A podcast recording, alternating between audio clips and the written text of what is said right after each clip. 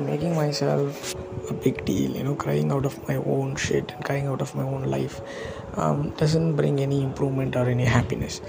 Uh, make, you know, thinking about all the stuff that made me sad and uh, make me feel bad, it's not gonna do anything good about it. I think you know looking at me in front of the mirror it makes me feel i'm not a i'm not an important shit i'm not a I'm not a good shit and my life is not that awesome as any others but yet i'm living right there's some people out there who's who's having this worse day than me. So when i compare my life with them i'm good. But yet i have all the rights. You have all the rights to feel sad and bad. But remember that doesn't make you to go into the worst decision of your life.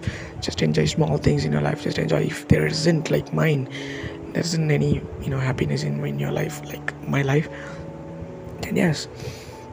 Just survive like me. That's it. Surviving is the best thing to do. No motivation no stuff. Bye bye it's me seven youtube. Bye